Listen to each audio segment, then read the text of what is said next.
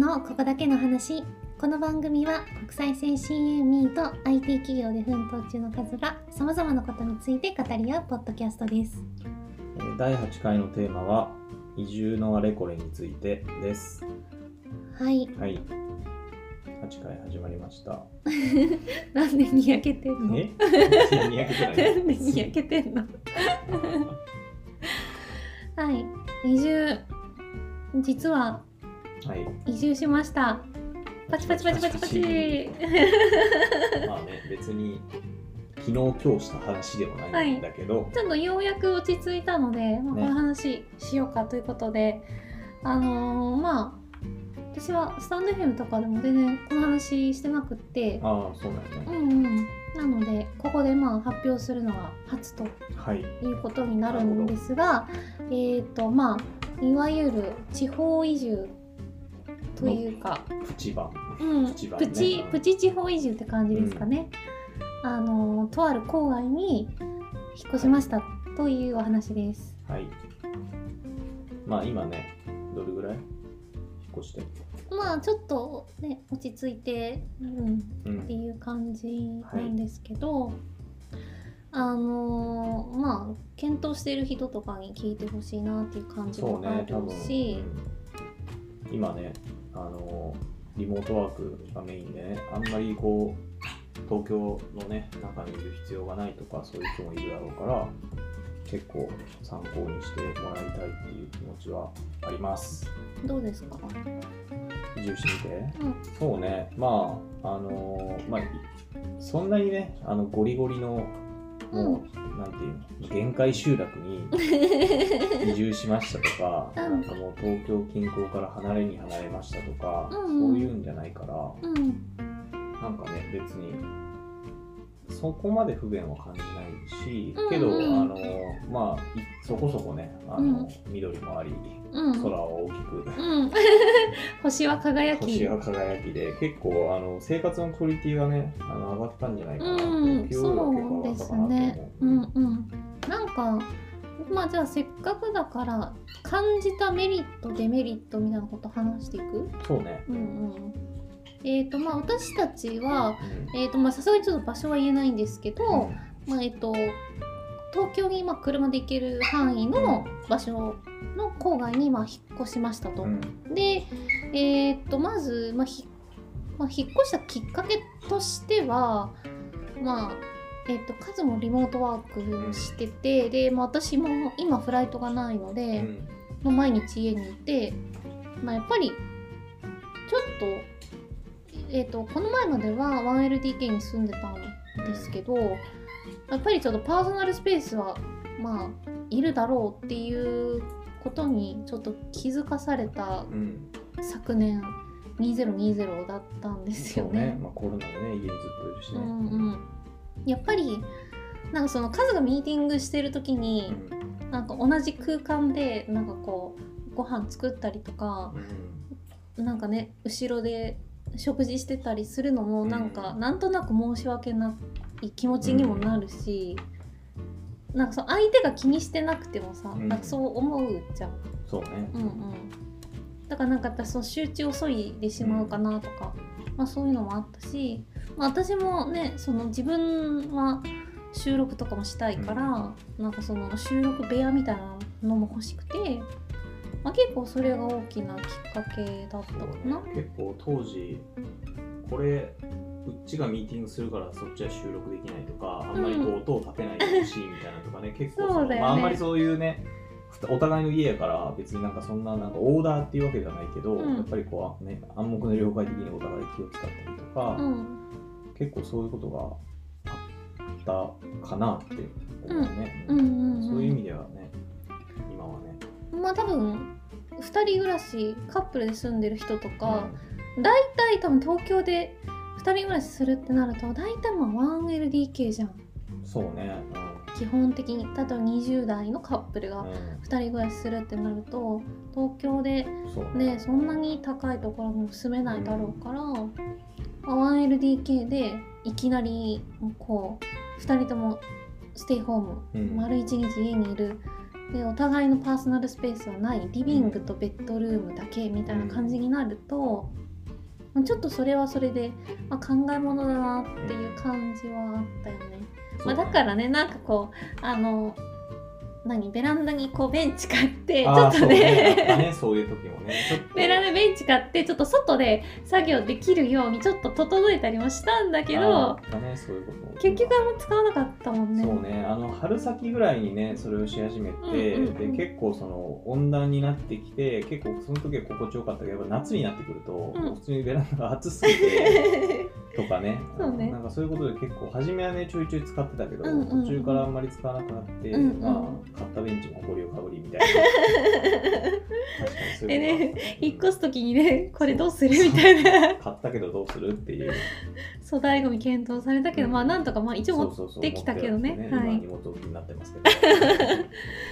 まあそんな感じでまあそんなそんな2020だったんですが、まあちょっとまあ数もフルリモートだし、まあ、私も今ねあのフライト空港に行くタイミングもないのでまあちょっと郊外に引っ越してもいいんじゃないかっていうことで、ね。えーっとまあ年末ぐらいから計画を立って、で結構ねまあふっかるな感じでそうね。決めた気が。って決めた。いやっていうのもやっぱ決めるときにその郊外やから、うん。あんまりこうね頻繁に行けないっていうそうだね。候補地はさいくつかあってさ、うんうんうんうん。いろんな方面で、うんうん。結構やけど行くのにねそんなね10分20分で行けるような距離でもなかったから、うんうんうん。それが結構もう本当にフッカル一な回一回行ってもそこで決めるっていう感じじゃないもんとね、話が進まなかったから。そう。だから人によってはね何回も行くとかいう人もいると思うけど、うんまあ、ちょっとあまりに面倒くさいっていう、うんうん。ところがあったし、ね。まあ、別に気に入らない場所でもなかったし、まあ、結構いいところだなと思ったから、うんうんうん。ね、結構さっと決めてうん。さっと移動するねね。本当にまあなので年末はかなりねドタバタ、うん。ドタバタ劇っていう感じだったんですけどえーっとまあどうしようか。こうお金の話とかからした方がいいのかな。お金のこと多分みんな気になる？そうね。まあ一番移住したいって思ってる人ってまあね固定費下げるっていうお金の話とか、まあ、あとはそうね、まあ、そこは確かに一番の、ね、うん。気になる。ネックになるところかな。でまあ私たちで言うとえっ、とまあ家賃はかなりかなり下がったね。下がりました家が広くなって、だね。家が広くなって、うん。えっと 1LDK からうん。3LDK 二人暮らしで 3LDK ってでかいよね。うん。そうでもでリビングとお互いの一人部屋。そうでベッドルーム。うん。であるとやっぱりあの 3LDK の間取りを見た後に 2L を見てもちょっとね、あんまり惹かれないっていうのがあって。そうね、うん、だから 3LDK は欲しいよねっていう話で探したりうんもしたもんね。うんうん。で 1L から 3LDK になってで家賃はめっちゃ下がったと。うん、そう、家賃は下がった。ね、だからここの地域の同じ 1LDK とかでももっと、まあ、見てないけどね、そうだね。うんうんうんうん。まあえっ、と8万9万くらい差がありましたそうね、半分近く下がったんじゃない？半分？半額ってこと？それは言い過ぎか。まあまあでもほぼそんな感じか。うん。そうだね。うんうんうん。なので家賃はまあほぼ半額ぐらいでうん、まあ家はめっちゃ広くなりましたと。そうね。うんうんうん。まあ、そこがやっぱ最大のメリットではあったよね。うん。お互いの部屋ができて、うん。まあ、固定費も下がり、うんうんうん。で、どうせ家も出ないうんし、うん。みたいな。うんうんっていうのがまず一つ、うん。あとはまあ私たちで言うとまあそのワンちゃんをね迎えるっていうタイミングで、あのまあどうしようかっていう話になっていたのでえっとまあそのペット飼でとか、そうね。うん、そういうのも、まあ、条件として入れていたし、うんあとは金銭面で言うと、まあ、数はこの移住を機に車をねそうね。買ったので、まあ、そこは結構大きなもう多分人生で一番大きいそうね今のとこね、うん一番大きい買い物であのだからね見るとき結構駅が近いとか、うん。あんまり気にしなかったよね、うんうんうん。どうせ車だしどうせ駅もそんなね、今リモートだから、うんうん。電車乗るっつっても多分多くて多分週1回とか2回ぐらい行って、うんうんうんまあ別に車で行けば駅も近いし、うんうんうん。だからなんか徒歩圏に駅がねあのよく都内とかだとね駅5分とかね、うんうん10分とか、うんうん前の家とかも結構もう 3, ね3分ぐらいそうだよね、うとこん、住んでたけど、うんあんまそこを気にしなくなったから,、そういう意味でも家賃はね下げた代わりに、うんうん。まあ、大きい買い物で車買おうと思って、なんか多分そこの兼ね合いってめっちゃ気になる人多いと思うんだよね、うん。そう移住するってなるとやっぱ車って多分必須じゃんどこでも、でなんかそのやっぱりこうなんだろう。シェアリングサービスがこう充実してくるとなんか結構まあ車を買う人って私たちの世代そんなに多くないじゃん東京とかだとねとね、うん持ってる人なんかあんまいないね。そこそこのマインドをちょっと教えてもらってもいいですか？ああ、そうね。車、なんかもともと車の運転ってそんな好きじゃなくて、うん。でもちろんね、2人であの出かけるときとかって基本的に、まあ、2人とも免許持ってるけど、うん。あの基本的に自分がはい。あの運転したりしてて、はいまあけどそんなになんか運転自体は別になんかね、実家帰った時実家の車を運転するけど、なんか仕方なくするみたいなとかがあったから、別になんか車がなんか何趣味としてすごい欲しいとかはそんな思ったことはなくて、まあ、ただ今回ね、そのまあ、金銭的に固定費を下げるとか、うんうんうん移住するってなった時に、なんか結局普通にそのバランスを見た感じかな。なんかうん駅の近く住んで、その分その家賃が上がってとか駐車場代払ってうん。やるんだったら車も手に入れるしその車の払ううんお金を、まあ、長期的に計算した時に結局そっちの方が安くなるとか、うんうんほとんど変わらない。うん家駅の近く住んだとか、うんうんうんうん。ほとんど変わらないのであれば車も手に入るし、まあ、車って資産になるから別に売却もできるし、うんうんうん。だし、ねまあ、これから犬を飼ううん。ってなった時にやっぱり犬連れてさなんかお出かけとかさうんいろんな場所にね、まあ、2人でもそうだし犬連れてもそうだし行きたいしそれで QOL 上がるんじゃないかなと思って、うんうんうん。まあ、それだったら車買ってもいいかなと思ってなるほど。買ったって感じ。なるほど。うんうん。だから結構なんか今まで車を買うっていう選択肢がなかった人も多分いっぱいいるけど、ん。多分郊外に出た時に今までのその払ったもうん。のを計算すると車ぐらいだと買えるんじゃないかとか、まあ、うん。車もねもちろんなんかそのすごい高い車とか、まあ、中古とかもあるしなんかそういうのも選択肢に入れてやると結構幅広になんかいろいろ場所を検討できるんじゃないかなと思う。うんうんうんうんまあ資産にもなるし、えー金銭的な負担も実はそんなに大きくないっていうところと、あとまあ犬も増えたしとか。そう。そういうタイミングもあってっていう感じか。うんうん。やっぱりね場所にもよるけどねあの、まあ、東京から出ていくとどこもやっぱりね交通の面はもう絶対不便になるのうん。は確定だから、うんうんそういう意味でやっぱりねあの自分でどこでも行ける足っていうのは、うん。まあ、持っててもいいかなとうんうん思うんですよね。うんうん。実際にどうどう？車の生活。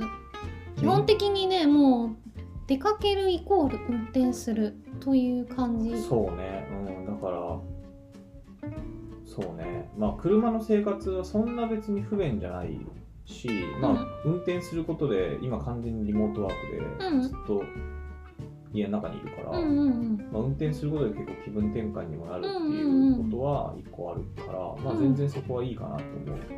やっぱ反面あの、まあ、デメリットは 2, 2つっていうかそのちょっとう鬱陶しいというか思ってるのは、うんやっぱ一つはこの地域がみんなこう車を持つ社会だから、うんうん。まあ、道路がちょっとね混みがちな部分があってまあ、みんな同じような生活スタイルをしないといけないから車が混むっていうのとあともう一つは車があることによって全く歩かなくなったっていう。そうだね。うんうん。そう。でそこはねだって駐車場も家の目の前だしはい。ガチャってドア開けてちょっとあるちょっとって本当にもう一瞬でも車だし、うん。ねもちろん車で移動するからどこ行っても駐車場止めて、うんうん。スーパーでも駐スーパーの駐車場で、うん。スーパーの駐車場だからもうガチャってドア開けたらすぐスーパーだし。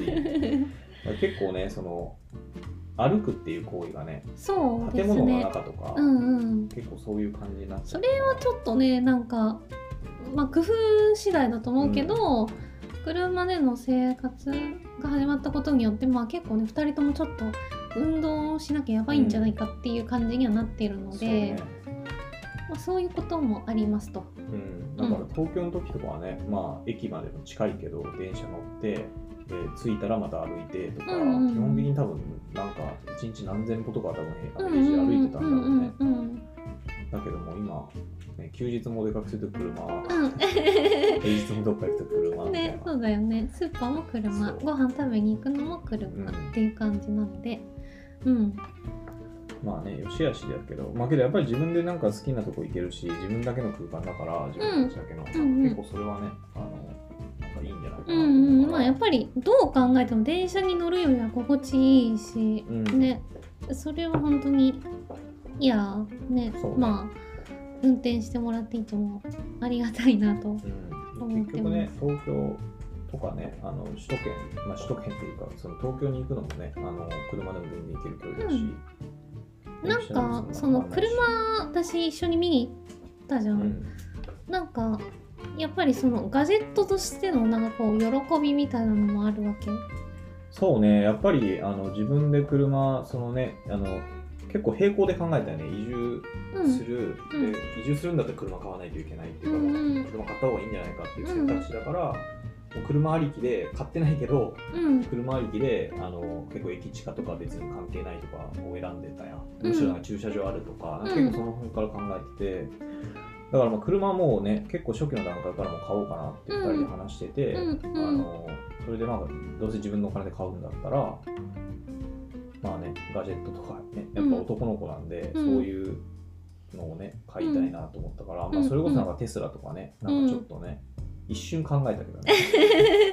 まあでもね充電チャージスポット？そうチャージスポットは、ね、チャージスポット問題あるよね。やっぱりあのうん。六本木とかと違ってね、うんあの六本木ヒルズの地下テスラしか止まってないとか、そういうスーパーチャージスポットはね、あうん。のお台場にあったりとか、そういうところとはじゃないから、そうだよね。その問題あるよね。そうだから結構ね、まあ、これからどんどん普及してくるだろうし、うん。まあ、電気自動車もどんどん普及するけど、電気自動車すごい買いたいとかいう人は、まだ地方移住できないかも。電気自動車しか絶対買いませんっていう人は、地方で移住。確かに。それちょっとねなんかえも盲点普通わかる？なんか私それカズに言われて初めてあそっかって思ったんだけどそっかチャージスポットがそもそもないのかと思って。そう。なんか車検討してる時にまあなんかねやっぱりバイリンガルニュース聞いてる身としては、まあ、イーロン・マスク好きじゃないですか、だからねテスラにしたら？って思ったんだけど確かにそのチャージスポット問題があるのかと思って。そうね、だからね、まあ、テスラのね、あのモデル3っていうちょっとね、廉価なものは、まあ、そんなになんか手が出せなくもないぐらいの値段で、ちょっとやっぱ一瞬考えたりもしたけど、充電がね、で、うん。あと実家がさ、電気自動車でさ、うんうんうん。あの実家の電気自動車も国産の、まあ、よくある電気自動車を乗ってるんだけどそれで結構ねあの充電スポットはあのそのディーラー、まあ、メーカーのその自動車のメーカーのディーラーに行けばあって、やっぱ充電するのに結構10分20分とか、うんうんうんまあ、マックス30分とか待たないといけなくて、うんうん。結構それが煩わしくてなテスラはなんかねそういうのじゃなくてスーパーチャージがあれば結構早いし1回充電すれば結構持つから何百キロ持つからうんうんうん100キロぐらいかなだから結構あのいいっていう話を聞くけどやっぱりなんかそれ、まあ、スーパーチャージそもそもないし、うんうん。うんとかがね結構いや無理だなっていう、うんうんうん確かに。そうだよね。うん。なんかそういうなんかガジェットとして買いたいって思ってなんかまあね車のガジェットのなんか結構今最たるものってテスラっていうイメージがあったし、うんうん。まあ他にもねなんかちょっともうちょっとあの進んだ自動運転搭載してるものとかもあったけど、うんうん。まあ、なんか自分のなんか好きなあの、まあ、ガジェットっていう欲もなんか若干満たしつつ、うん自分がもともと好きだったあの、まあ、メーカー、うん。まあ、あの今買った車国産のメーカーにあるなんかね、まあ、漫画とかからこういいイメージを持ってたから、出たそう大漫画好きな漫画出たよ。車漫画って言ったら、まあ、聞いてる人はもしかしたら漫画わかる。わかるの？本当に。わかると思うあのね。あのそうなんだ。豆腐屋豆腐屋の ね。豆腐屋ちょっとわかんないですけど。はい。であのいいイメージがあったから、はい。それに買ったりしたけどね、うんうんうん。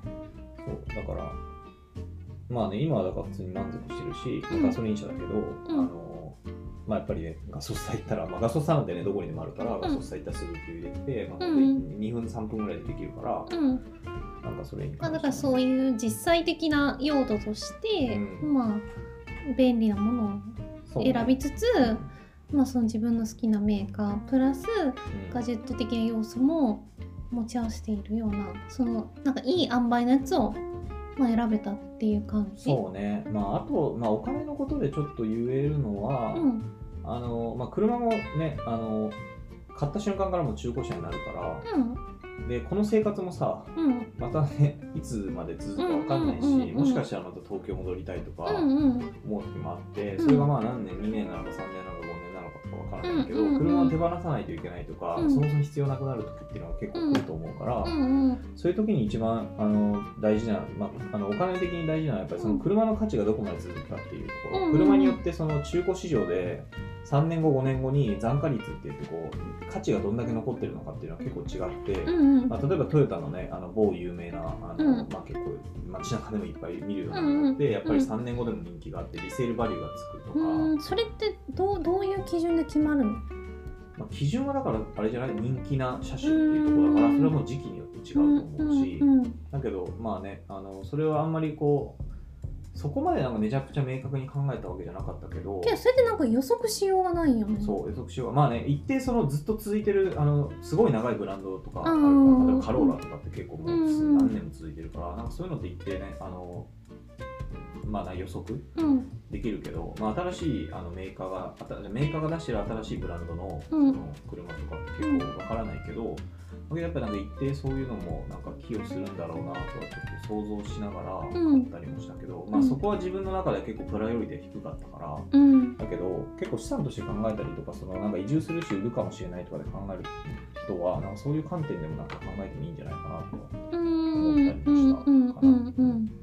なんかねあの私が聞いたポッドキャストでもなんかそのアメリカでもなんかそのその車が結構その売れ行きが復活し始めてるみたいな。へえアメリカで売れ行きって落ちてたの？なんかその何？多分そのミレニアル世代っていう話だと思う。その世代に限定してっていう話なんだけどやっぱりそういう世代の人たちもまあもっとねこう郊外に住ん日本みたいに郊外に住んで車を持つみたいな選択肢をする人がうん。結構増えてるみたいななんるほどね。話があったらしい。そうね。だからこれからだからディーラーさんに行ってた時とかって結構もうコロナ、うん。まあ、年末とかだから、うんうんうん。年末とか決める時とかに並行していったから、うん。まあね、言ってたけどその時とかにあのディーラー某ディーラー某会社さん。のディーラーさんとかにね、うんうん。コロナどうですかとかって売り上げ逆になんかこう伸びていってもおかしくないなと思ううんだけどうんまあ、それがその場所がね結構その時はまだ東京住んでる東京のディーラーさんとかにうん行ってたから、うん東京の人とか結構ねいやなんかむしろちょっと落ちて今やっと戻ってきましたとかうん言ってたし、うんうん東京離れる人だから離れるんだったら結局ねあのその土地のディーラーとかあったりするし、うんうんうん。結局自分もねあの両方の地域のディーラー見たけど、うんそうだよね。うん。住む場所のはい。お世話になるだろうしディーラーで結局買ったし、うん。だからなんか地域によっては伸びてるとことか、うん。引っ越しついでに車も買うみたいなうんうんうん。とか多いんじゃないかなとは思う。まあだからなんかねまさか車を持つなんてという感じだったんですけど、まあ全然なんかありというか、うん。ねむしろそういう郊外に住むのであればまあこういう考え方をしてみるのも、まあ、一個いいんじゃないかなっていうところはうん。あるね。そうね、うんなんで結構 QOL は上がりました。うんうんうん。あとなんだろうね、車以外で移住してうん。なんか変わったこととかある？生活が。えー、そうねまあなんかその前は東京のねど真ん中に。住んでたんですけどやっぱりこう別に、まあ、東京のど真ん中ですごく、まあ、駅から近くて、うんでお家の周りにもものすごくいろんなねあの新しいお店とかが、ね。まあ、たくさんできるような場所だったんですけど、まあ、かといってそういうところにこう足しげく毎日通うかって言われると全然そうじゃなかったんだよね。なんか2人で暮らしてであそこになんか徒歩2分ぐらいのところにあなんかイタリアンの店ができたから行こうって言っても全然行かないんだよね。ね。うん。結局。だからそう近いからもうねなんかいいつでも行けるっしょみたいなそそのノリがあって。で結局ど真ん中に住んでてもまあ何一つ別にじゃあそのメリットをどれだけ享受してるかって言われるとなんかあんまり思い浮かばないしで友達にも別にねもう会わないじゃん、まあコロナっていうのもあるし、なんかその自分年齢的にも結構みんなのライフステージのこうねあれが結構変わってくるようなタイミングだから、まあ子供いる子もいるしさ。うん。でなるとそんなに友達にも会わないから、うんじゃあ別にこんな東京のど真ん中にうん。果たして住んでいる必要があるのかみたいな。っうんうん確かに。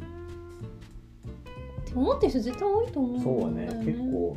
で行かなためだとそんななんか続々ニューオープンみたいな。うん、だ一番それで思い返してこうなんかそそれが当てはまるのは、うん。あのね、家の近所本当にもう23分ぐらいに結構有名なね、うん。あのカフェがあってうんうん。そこに行きたいと思って引っ越した時に絶対行こうと思って、結局自分が行ったのが多分引っ越して78ヶ月ぐらい本当に徒歩1分ぐらいのところにめっちゃ有名なカフェがあったんだよね。で土日とかは本当にそこにねめっちゃ行列できてたんだけど。いつでも行けるからって言って結局78ヶ月かなって初めて行くっていうことがそういやだから結局そんなもんなんだよね。ね。ううん。まあだからそれだったらやっぱりねうん。家の中で過ごすから家での空間を大切にしたいとかそうね。思うようになって。うん。けどなんかこの話を、あのー引っ越しする前かな？移住する前だから去年うのん11月とか12月とか、うんちょっとわからない。なんかまあ多分去年の暮れぐらいにうん。友達と会った時に、あの話してたけどその移住しますみたいな、うん。移住っていうかちょっと郊外出ますって言ったうん時に、そいつはもう普通にそいつも東京のど真ん中に住んでて、でうんそいつも、まあ、リモートとか結構あの、まあ、うろうろする感じのやつだったけど、自分えそういうろうろ？どういううろうろっていうかいろんなところに行かないといけないから別になんか東京に住む必要もあそんなにない転勤があるってこと転勤っていうかその客先にこう行く。あーなるほどのででしかもなるほど。今もうリモートになってるから、うんうん。で結構なんかそういう話をした時にけどなんかそいつが言ってたのはなんか俺はやっぱりその何人に会うっていうなんか東京にいるからこそ会える人とかがいっぱいいると思ってるから、なんかそこに価値を持っててうんだからやっぱそういう郊外に行くとかはなんかあんま考えられへんなみたいな話をしてたけど、うんうんうん。そんなに会ってるっていうのはちょっとその時思ってた。そんなに人に会うかなと思って。あ言いたいことはわかる。あそう言いたいことはわかる。言いたいことはわかる。うん。言いたいことはわかるけどそれって結局そのカフェ2分のとこにあるけど、行けへんみたいな感じになってる、やろうなってちょっと思ってた知らんけどね。まあなんかあのーなんだろうその人がどういう意図でその話したかわかんないけど、なんだろう例えばこう今からなんかこう起業したいとか、そういう人はなんだろうなあの菅健さんっているじゃん。はい。あの私があのスタンド FM で結構知り合ってああのまあ仲良くって言っていいのかわからないけどちょっとねたまにやり取りとかさせていただくあの、まあ、エンジェル投資とかされてるようなものすごい方がいてその方福岡に移住されたんだよね。であの菅健さんが言ってたのはやっぱりもう自分はもう別に人脈とかもまあうん。ねあるしそういうのに困らないから、まあ、福岡に来たけど例えばその今から起業したいみたいな若い人、で人脈とかも何もないっていう人はやっぱり先に東京で人脈を作って、それからの方がいいんじゃないかみたいな話をされてて、やっぱりまだその前提にあるのは東京がやっぱりそのうん、人はやっぱり集まって移住が促進されてるって言ってもやっぱりね、まあ、人の数は東京の方が圧倒的に多いし、みんな東京から動かないっていうのもあるからっていう話をね。うん、なのでなんかまあそういう考え方もできるからうん。その人が言ってる意味もわかる。まあ、そいつがそんなこうなんかビジネス的な観点で立派なことを言ってるかって言ったらちょっと疑問やけど どちらかというと遊びとか 飲みに行きたいみたいな。そっち方面話な気がするけど、うんうん。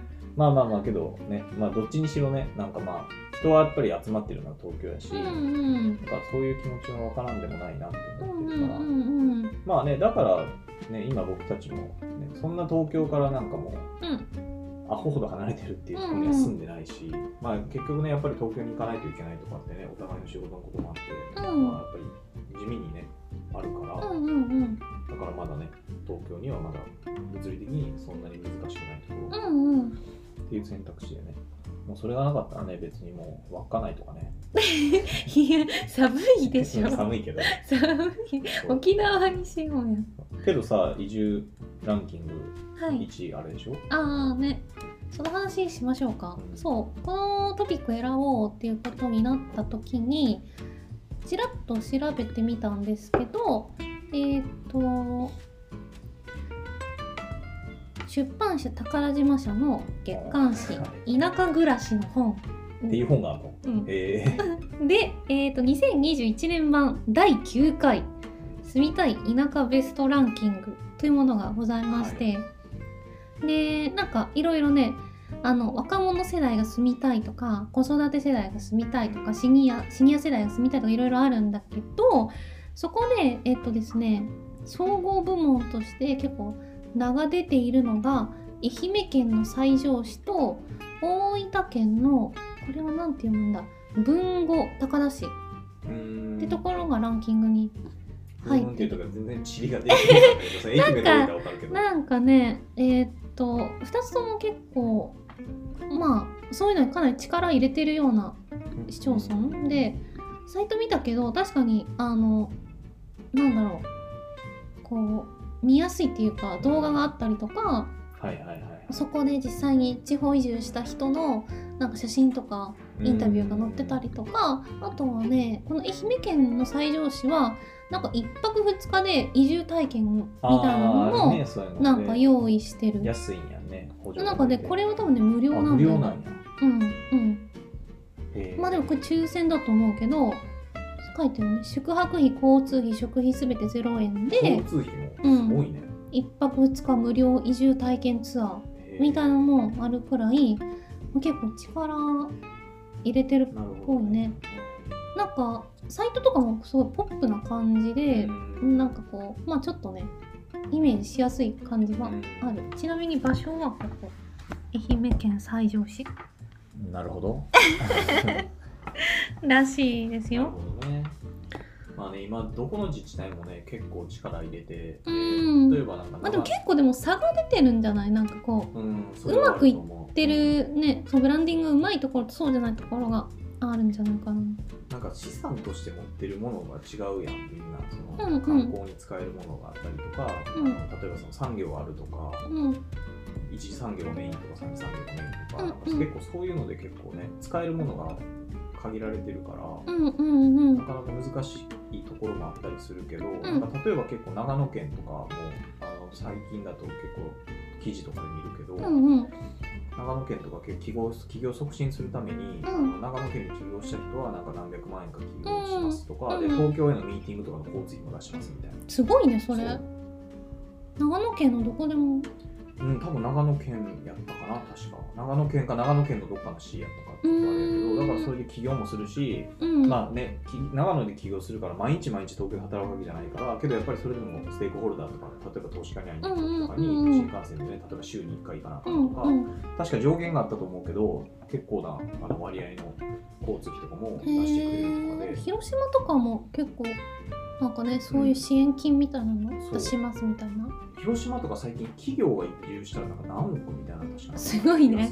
え1億企業が移住ってその本社を広島に持ってく広島に移転してあのパソナの淡路島に行った。みたいな形みたいな感じで本社を移転させてそのまあ人も移住せなあかんから、それでなんかその企業の保証金かなんかでなんか1億かなんかうみたいな話の記事が去年か今年の頭ぐらいになって。すごいねめちゃめちゃ近い。だから今なんかもうこう人の移動がまあ来やすくなったから、東京市とか大阪とか福岡とか以外のその都市部以外のところの、うんまあ、都市部以外でなんか37、8都道府県あるのかな。うんうんうん多分もう取り合いで実際で全国1700ぐらいあるから、うんうん多分もう人もなんかこう移動の取り合いみたいな。あでもそこでな何が強みになるうん。のかなんか例えばえっ、と私がそのさっき紹介した大分県のうん。豊後高田市とか、そういう愛媛県のなん、えっと西条市とかはやっぱりこうそのファミリーでも来やすいよみたいななんかそういう支援を設けていたりとか、あとなんかね仕事はどうするんやろうね。仕事のサポートはうん。フリーランス前提なんかな、それともリモートワーク前提なのかあなーどうなんだろう。仕事はもうそこではせずにまあどうフリーランスだとそなんだろうこでするけどなんかそこも結構違うよね。移住してそっちに就業してもらいたいのか、うんうんうん。とかでもでも就業できる受け皿があるのかとか、うんうんうん。そういう。確かに確かにそうだね。なんかねでも今見てる限りだとなんかそういう支援制度は設けてるわ。うん。みたいだよねなんかねあの今その今に始まった話じゃないけど農業とかさ結構人手不足とかでさ、うんうん。農業の後取りのために移住して農家もするみたいなのとかさ、うん結構それってね現地でのその就業というかさ。確かに。なんか今ちょうど見てるんだけど、えっとこの大分県の豊後高田市っていうところだとなんかそういう農農業のなんかそういう収納コースみたいなのがあるらしいやっぱりあるんやね、うんそううん。大分県の名産が何か全く分からへん。小規模農業を目指す方を対象としたなんかそういうコースがあるみたいですね。うん、まあこそこにもう移住するっていうのを前提としたコースみたいなのが設けられているらしい。ね、だからなかなか結構自分の地元の友達でうん、あの四国のとある町にどっか分からへんけど、四国のどっかに移住してあの農業やるって言ってやったやつがいたけど、うん、34年はやったんかな？けどうん。結局農業がしんどすぎて、えそのえフィジカル的にっあてこと？そうそうそうそう、うん。あれすごい重労働やから、うんなんかこううん生半可な気持ちでで、うん。まあ結局それ3年やったけど結局それでもそこ離れてしまってえ男性？あ男性男う性、多分そういう小規模農家で。そんなでも若かりし若い男性であそうそうそう。そんなに結構ねだから当時なんてだからまだ20代前半ぐらい、うん。大学卒業してちょっと多分働いて、うん。転職っていうかその、まあ、決めて、うん。まあ、人生の一番働き盛りの時に。そうそう20代半ば？無理だと。うん、だから数年やったからちょっと前よね。だから20代半ばから20代後半に向けて何とかやったけど、結局やっぱきついってなって、うんうん。まあそれだけじゃないかもしれないけどねそのフィジカルのきつさだけじゃなくてうん。詳細は知らないけど、結局やっぱそれでなんかそういう話もなんかこん今回のその話結構調べたりしたけど、うんうん。結構そのなんか農業やりたいですとか言っていくけど、うん。なんか結構さメディアに出るので僕その成功した人のキラキラしたもので、うん。今やったらネットショッピングとかやって成功しましたとかうんいろいろあるけど、うん。結局やっぱそういうので結構簡単じゃないさその作物育てるのも結構難しいとか、うんうん、自然災害が多い国だしね。とかあのやっぱね知識がいってないと、うん。そのサイクルに乗せられないちゃんとあ黒字化の。ーなるほどね。それまで結構何あの職人の世界じゃないけどやっぱりその、ね一定の知識とかスキルとかがうん。必要で、そこに乗せるまでにやっぱり脱出数年かかったり23年かかるのにやっぱ脱出してしまってとか、うやんうん。っぱりなんかメディアとかで結構キラキラ農業移住みたいなんで、うんうん。半年で結果出すみたいなのが結構厳しい世界もあるみたいでなんかそういうところにやっぱりその自治体としてどうしていくのかみたいな課題は、なんかあるみたいでね。だからまあ、でもなんかビジネスとしては結構難しいよね。なんかそのなんかリスクが大きすぎるっていうかさ、こうそのまずお金をかけてもそのものがうん。ちゃんとね自分の思ったようにできるかどうかがわからないうん。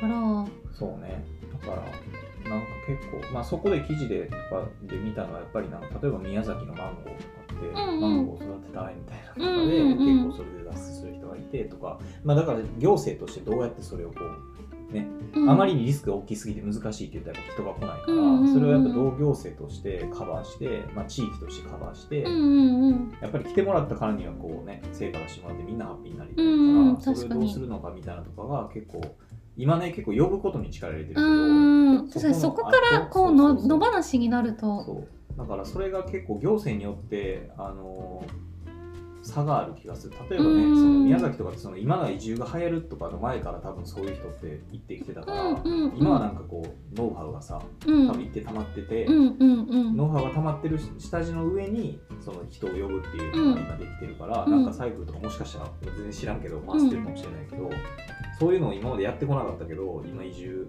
わーってなってるから、とりあえずお金かけてうん。おしゃれにしてちょっとやろうってやったけど、結局帰ってしまうみたいな、そういうののなんかね行政っていうかその自治体地方でのなんか乖離がうん。いけてるとかいけてるけど無理やとか無理で結局そこじゃあ次どうするのってういうんのはうん。なんか問題としてあるんじゃないかなと。確かに。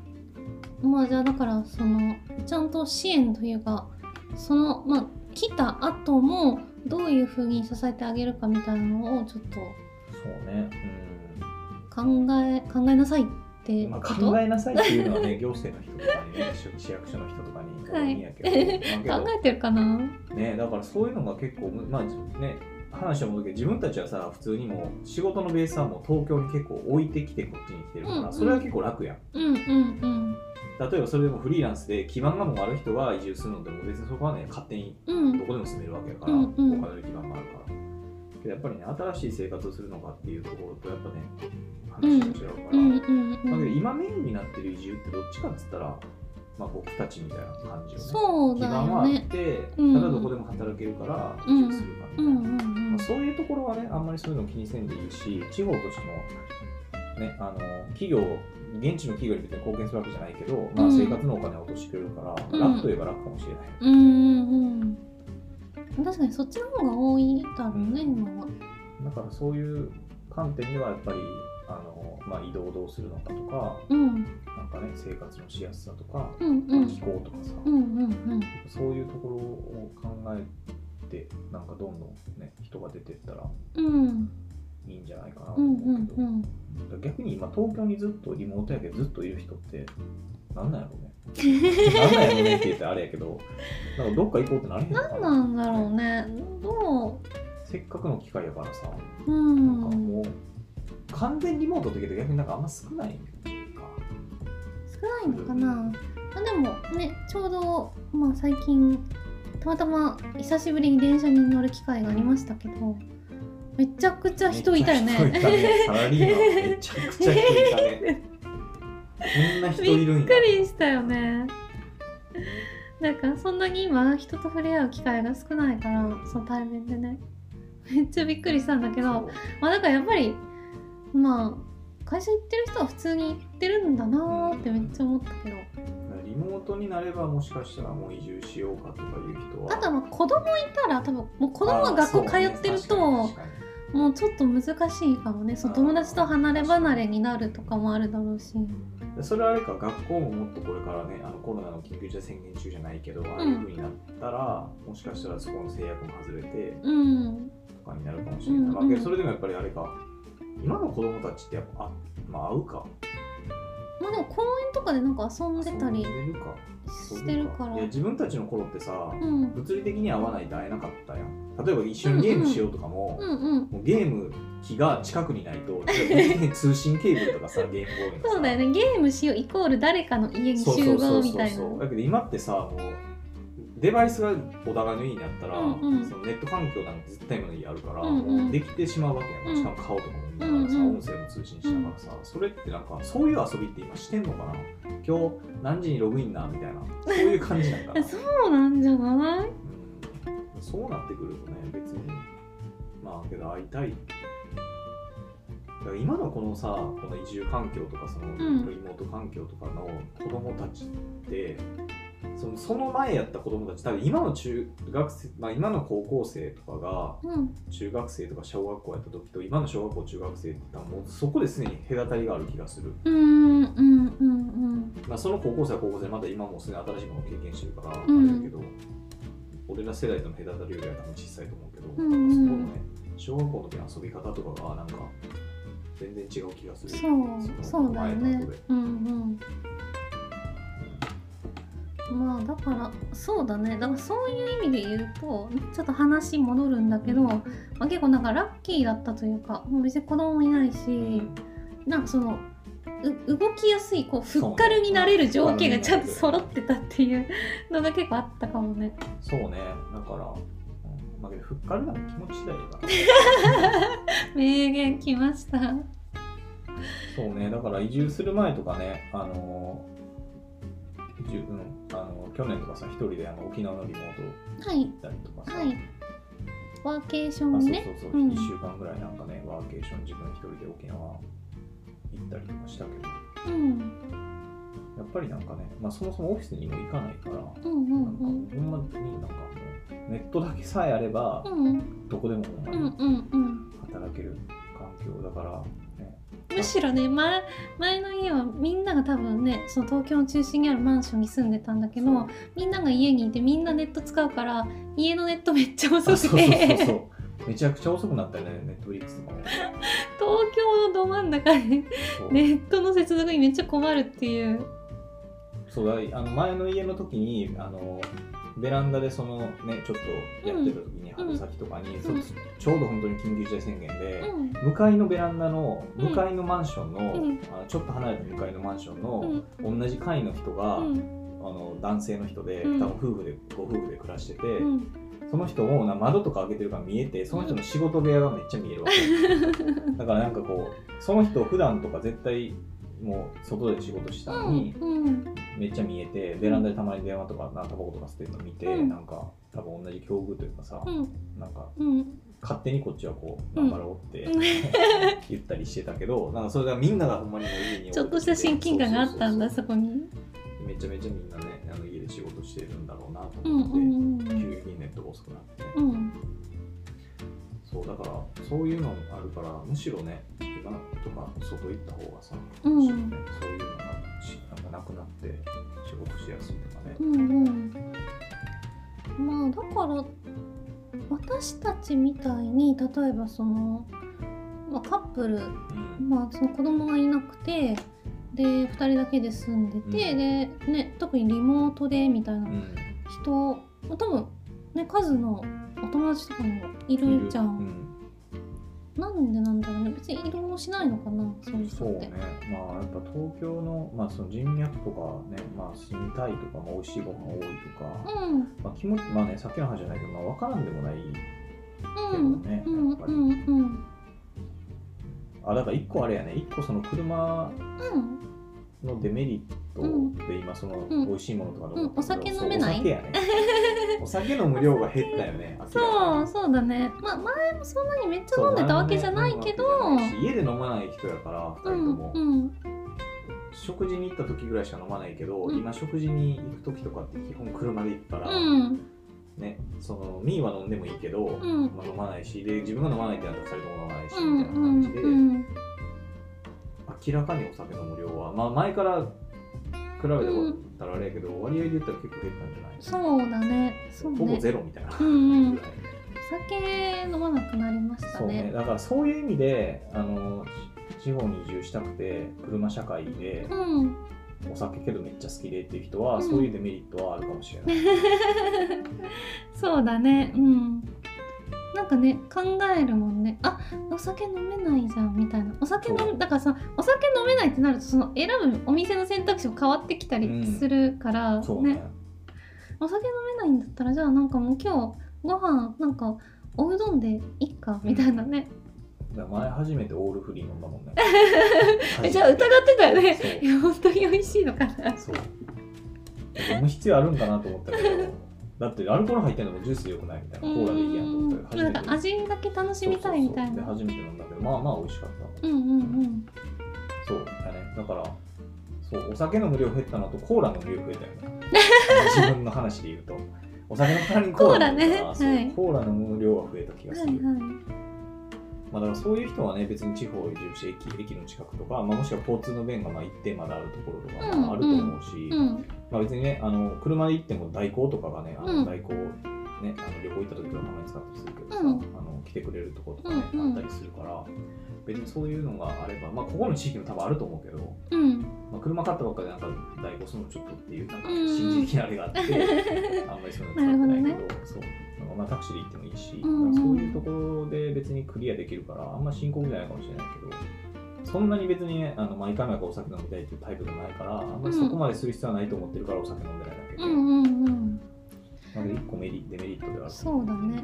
あとあれだね私今思いついたのは多分ね東京都心に住んでていきなりこうね郊外に行くってなった時に多分一番まあ私たちもそうなんだけどこうけ懸念材料になるのってうん。日常の中で一番懸念になるのってゴミ問題？あーゴミね。ゴミ問題は多分ねみんなが直面する気がする。大体題東京のまあ東京でもじゃなくてもいいけどその都心に住んでるマンションで暮らしてる人たちって大体もう今って24時間あのゴミね。ねゴミ捨て場があったりすると思うのでそこにねポイポイポイポイペットボトルあ出た捨てるとか、ねなんか缶ビール飲んだからそこに捨てるとか、何でもそこに捨てれるようになってるゴミをためれたまる必要がないもんね、家にね。なってるんだけど、まあ、地方はそんなことはないですと。あのちゃんとゴミを出せる日が決まっていてでそう決まった時しか出せないからそれはちょっとねあの慣れるまでちょっとねなんか大丈夫かなっていうのがあったよね。そうね。まあね。まあ、東京とかで、まあ、あんま一軒家とかないけど、まあ、一軒家とかね、まあ、あれマンションのサービスやからね、けど、まあ、うん。大体東京でね、そういう、まあ、オートロックとかついてるマンションとかって、うん。結構そういうゴミ捨て場がもうあるから、うんうん。まあ確かにそれに2人ともずっと慣れてたっていううんのもあうんるから、うん生ゴミとかはね、どうしようかそうそうそう。あったよね。結結構ね。めっちゃに考えてね。どうする？みたいな。なんか Slack Slack 私たち Slack 使ってるんですけどすごい引っ越しのねあのチャンネルがあって、でそこにめっちゃ生ゴミなんかこれこういうのでなんか処理してる人もいるらしいよとか、ねなんか暮らし系のインスタグラマーの人がこういうのあげてたとかめっちゃそこにみんな2人でシェアして。そうね、だからそこのゴミ問題は結構あったね、トピうんックの一つとして。多分それ結構慣れるまで多分都心からいきなり来るってなると結構一番みんなが日常で頭を悩ませる問題なんじゃないかなって思った。うん。まあね、都心でも、例えばあの一人で暮らした時とかは、うん、その自分が住んでたマンションはそれがなかったから、あそうなんだ。そうだから普通に週にあれやったし、うんまあ場所によりきりやと思うけど、まあけどやっぱりそこからね、あの二人で住んで数年、結構長い間うん。あるとこやったから、うんうん。うん、だからそこは、まあけど今結構逆にや、なんかこの週に何回って決まってる方が、なんかメリハリがついていいんじゃないかとちょっと思ったりしてる。いやそれはある。なんかこの時しか出せないから絶対にこのタイミングで掃除しなきゃみたいな。そううん。自分たちの中でサイクルがね作れるから、うん。逆にいいかなっていう感じはあるね。だから結構そういうところ意味ではなんか、ね、例えばその生ゴミ貯めるとことか、うん。清潔に保とうっていうするし、うんうん。なんか掃除も結構こまめにするから、うんうん。まあ、こまめにせざるを得ない強制的にせざるを得ないから、うんうん。結構そういう意味ではね、まあ、今慣れてきたし、うん。まあ、ちょっと夏になったらちょっとどうなるかっていう恐怖心はあるけど。そうだね。ううん。んだからけどそれでもなんか結構初め懸念してたよりはうん。意外といけるって感じでしたね。それは結構そうあの考えてない人もなんかいそうでうん意外に考えた方がいいところかうん。うんもしれない。うんいやなんか思いつかないよね。たうん。なんか多分。うん。あそういえばそうだってなってあそうだ指定のゴミ袋買わなきゃいけないんだとか。ああそうそうそう、まあ、指定のゴミ袋じゃなくてもねその何時までに朝何時までうんうん。に指定の場所に置きにね行かないといけねねないとか、うん。そういうのは今までとはちょっと違うシステムだったのでうん。まあ初めは不安だったけど、まあ、まあデメリットとも言えるし、うん。まあちゃんとメリハリをつけられるそうね、うん、というふうにも言えるって感じですかね。あ、犬飼ってるからね、まあそういう意味ではね、まあずいつでも捨てれた方がね、まああれもいつでも捨てれたわけでもない、いつでも捨てれたんか、いつでも捨てれたけど、うん。ゴミが溜まってて、それをきちんとね、管理の会社の方がきちんと分別をして、そ毎の日に地域に、うん、おじさんが。そうそう。あれもだから住んでた地域は絶対週に何回とか決まってたから、うんあの人が出してくれただけで、うん。うんそのねいつものあのおじさんが。うんニコニコした。管理会社の、ねうん管理懐かしい。懐かしいな。まあだからそういう意味ではね、ペットの時とかあってもよかったなとう思うけど、んうんまあ、それ別に差し引いても別にそんな今は不便してないし、うんうんむしろ綺麗になってるかなとうん思うから、うんまあけどやっぱこれからこれをね、聞いてくれてもしかして行きたいとか思う人は、うんうんゴミっていう観点も考えてみてもいいんじゃないかなって思う。意外とね盲点なんで。そう。う。うんまあそんな感じですか？メリットデメリット。そうね、まあ、掃除でメリットの方が大きいと思ってるけどね、うん。やっぱり仕事のあれが、まあ、例えばね、これで週2回絶対東京に行かないといけないとかっていうのが決まったら、もしかしたらなんかそのちょっと遠くなったことで通勤のストレスとかでメリットが大きくなる、デメリットが大きくなるとかもあるけど、うんうん。自分たちのこの今の生活スタイルやと、まあ、ほとんどデメリットっていうデメリットってそんなないんじゃないかなとう。思う。ん。うんうん。そうだね。うん。いやーという感じでまあ結構初めノリでもう行こっかって話しそうて、ねで本当に行くってなってもう車もうなんか車買う時になんかこうめっちゃなんかもういよいよかみたいなうん、そうね。だからその時にようやく実感が湧いてくるうんみたいなところあって、まあずっと、ねうん都心で暮らしててまあ縁もゆかりもないね郊外にうん。来たんで。本当に縁もゆかりもない場所に来たんだけど意外とまあ全然問題なくむしろ快適に、ね。ね。まあ、日中はお互い仕事とかやりたいこととかねそれぞれの部屋でできるし、うん。うん結構まあワンちゃんも広い家にねね来れたので、うん。まあワンちゃんにとってもいいんじゃないかっていう結構走り回ってるもんね。今結構ねハッスルしてるよね、そういう意味ではねあの都内の例えば 1LDK とかよりも運動量は絶対犬としてもいいだろう。し、めっちゃ犬のこと考えるね、うん。ま あそんな感じですか？そうですね。なんでまあみんな地方地方っていうか郊外行ったらいいと思ううん、ん。まあ一つね選択肢としてうし、検討してみてもいいんじゃないかなって思います。はい、じゃあそんな感じですか？そうですね。はい。はい。ということで、えー、と最後までお聞きいただいてありがとうございました。あえー、と番組のフィードバック感想などがある方はアンカーの、えー、とアンカー経由でボイスメッセージで送っていただくかあるいは、えー、と私に、えーそのままスタンド FM や、えーとまあ、Twitter なんかでも、えー、と感想など聞かせていただけると嬉しいです。はい、はい。